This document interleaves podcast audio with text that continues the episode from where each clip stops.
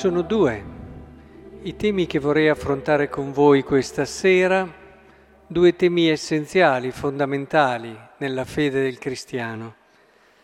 di cui la prima lettura ci dà un'indicazione, un'apertura. Dice Paolo nella lettera a Timoteo, rendo grazie a Dio che io servo come i miei antenati, con coscienza pura, ricordandomi di te nelle mie preghiere. E poi dopo mi ricordo infatti della tua schietta fede, che ebbero anche tua nonna Loide, tua madre Eunice, e che ora ne sono certo e anche in te.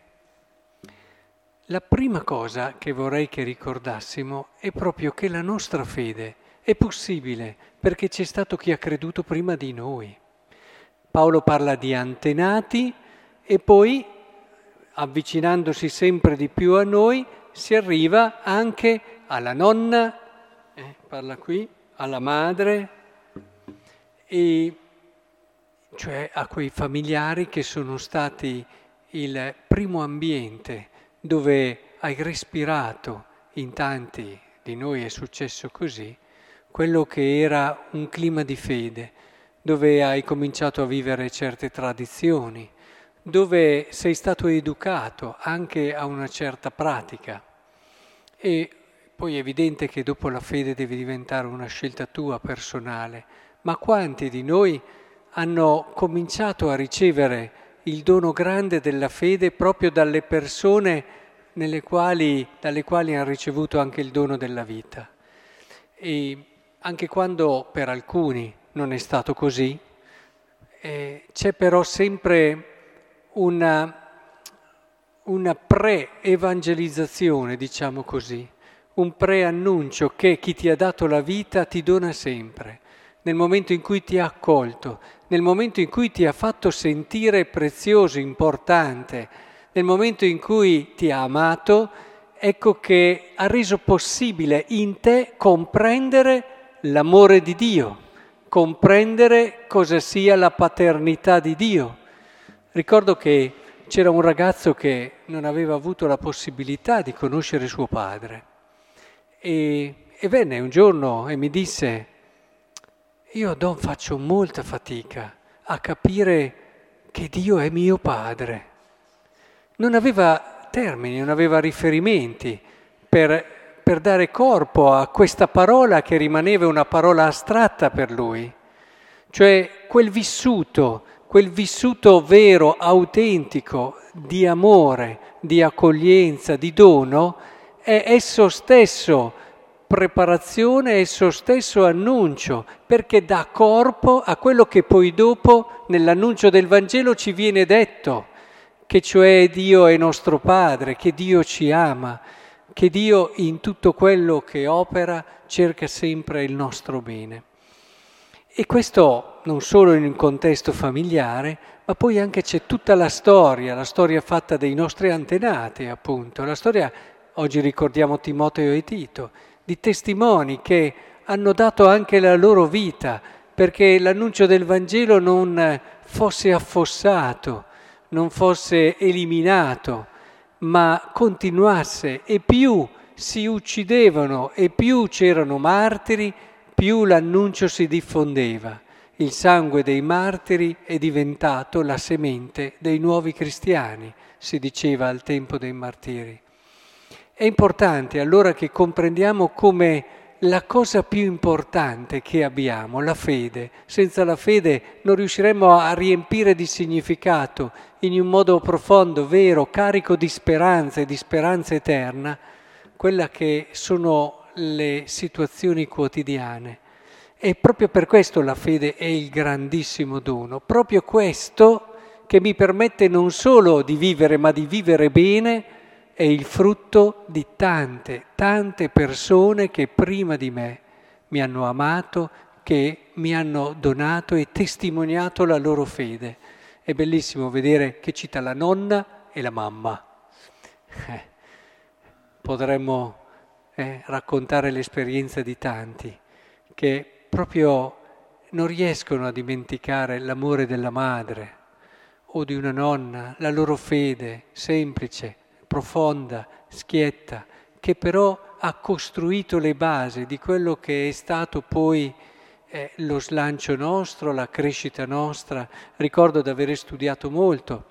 per la tesi di licenza Giovanni XXIII e lui non dimenticava mai i suoi, mai la sua famiglia, mai i luoghi dove era cresciuto. E diceva sempre ho letto tanti libri, ha letto tantissimo, è stato anche in biblioteca, docente anche di storia, eccetera, e ho letto tanti libri anche di teologia, anche di spiritualità, ma le cose che più mi hanno scolpito, le cose che ho ancora dentro il cuore e che creano e formano la mia fede più vera, eh, le ho ricevute qui, le ho ricevute nella mia terra dove sono nato, le ho ricevute in quell'ambiente, in quella famiglia dove la fede era un valore essenziale. Ecco, non dimentichiamolo mai questo e non dimentichiamo mai di ringraziare ogni giorno nella nostra preghiera coloro che hanno permesso che l'annuncio del Vangelo arrivasse a noi, a volte anche dando la loro vita. E il secondo tema, che affronto rapidamente perché il tempo non ci permette di andare oltre, è il bellissimo stile eh, che ha Paolo nei confronti di Timoteo. Dice, mi tornano in mente le tue lacrime, sento nostalgia di rivederti, per essere pieno di gioia. E ti ricordo di ravvivare il nome di Dio, il dono di Dio, che è in te mediante l'imposizione delle mani. Dio non ci ha dato e chiede questa forza, ma tutto questo perché ha appena ricordato le cose belle che ha,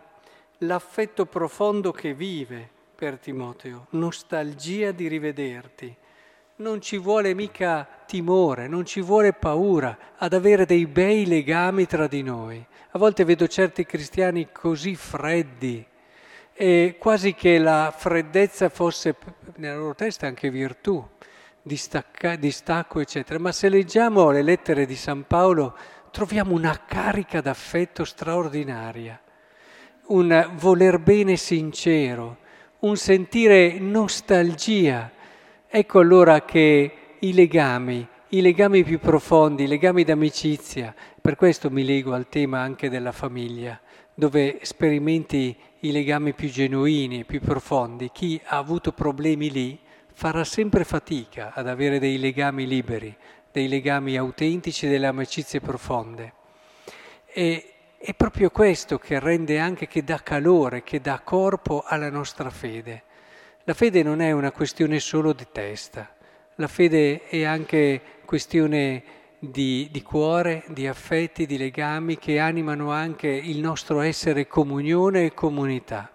Non bisogna avere paura di volersi bene, non bisogna aver paura di parlare bene gli uni degli altri, non bisogna avere timore di valorizzare le cose belle, non è quello che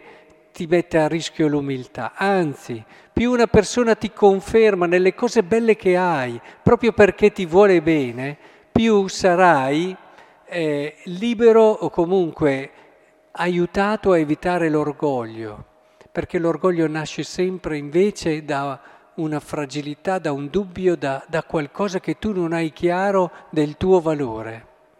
Ecco allora che l'umiltà cresce proprio dalla consapevolezza del bello che c'è in te, che ti può solamente ravvivare chi ti ama.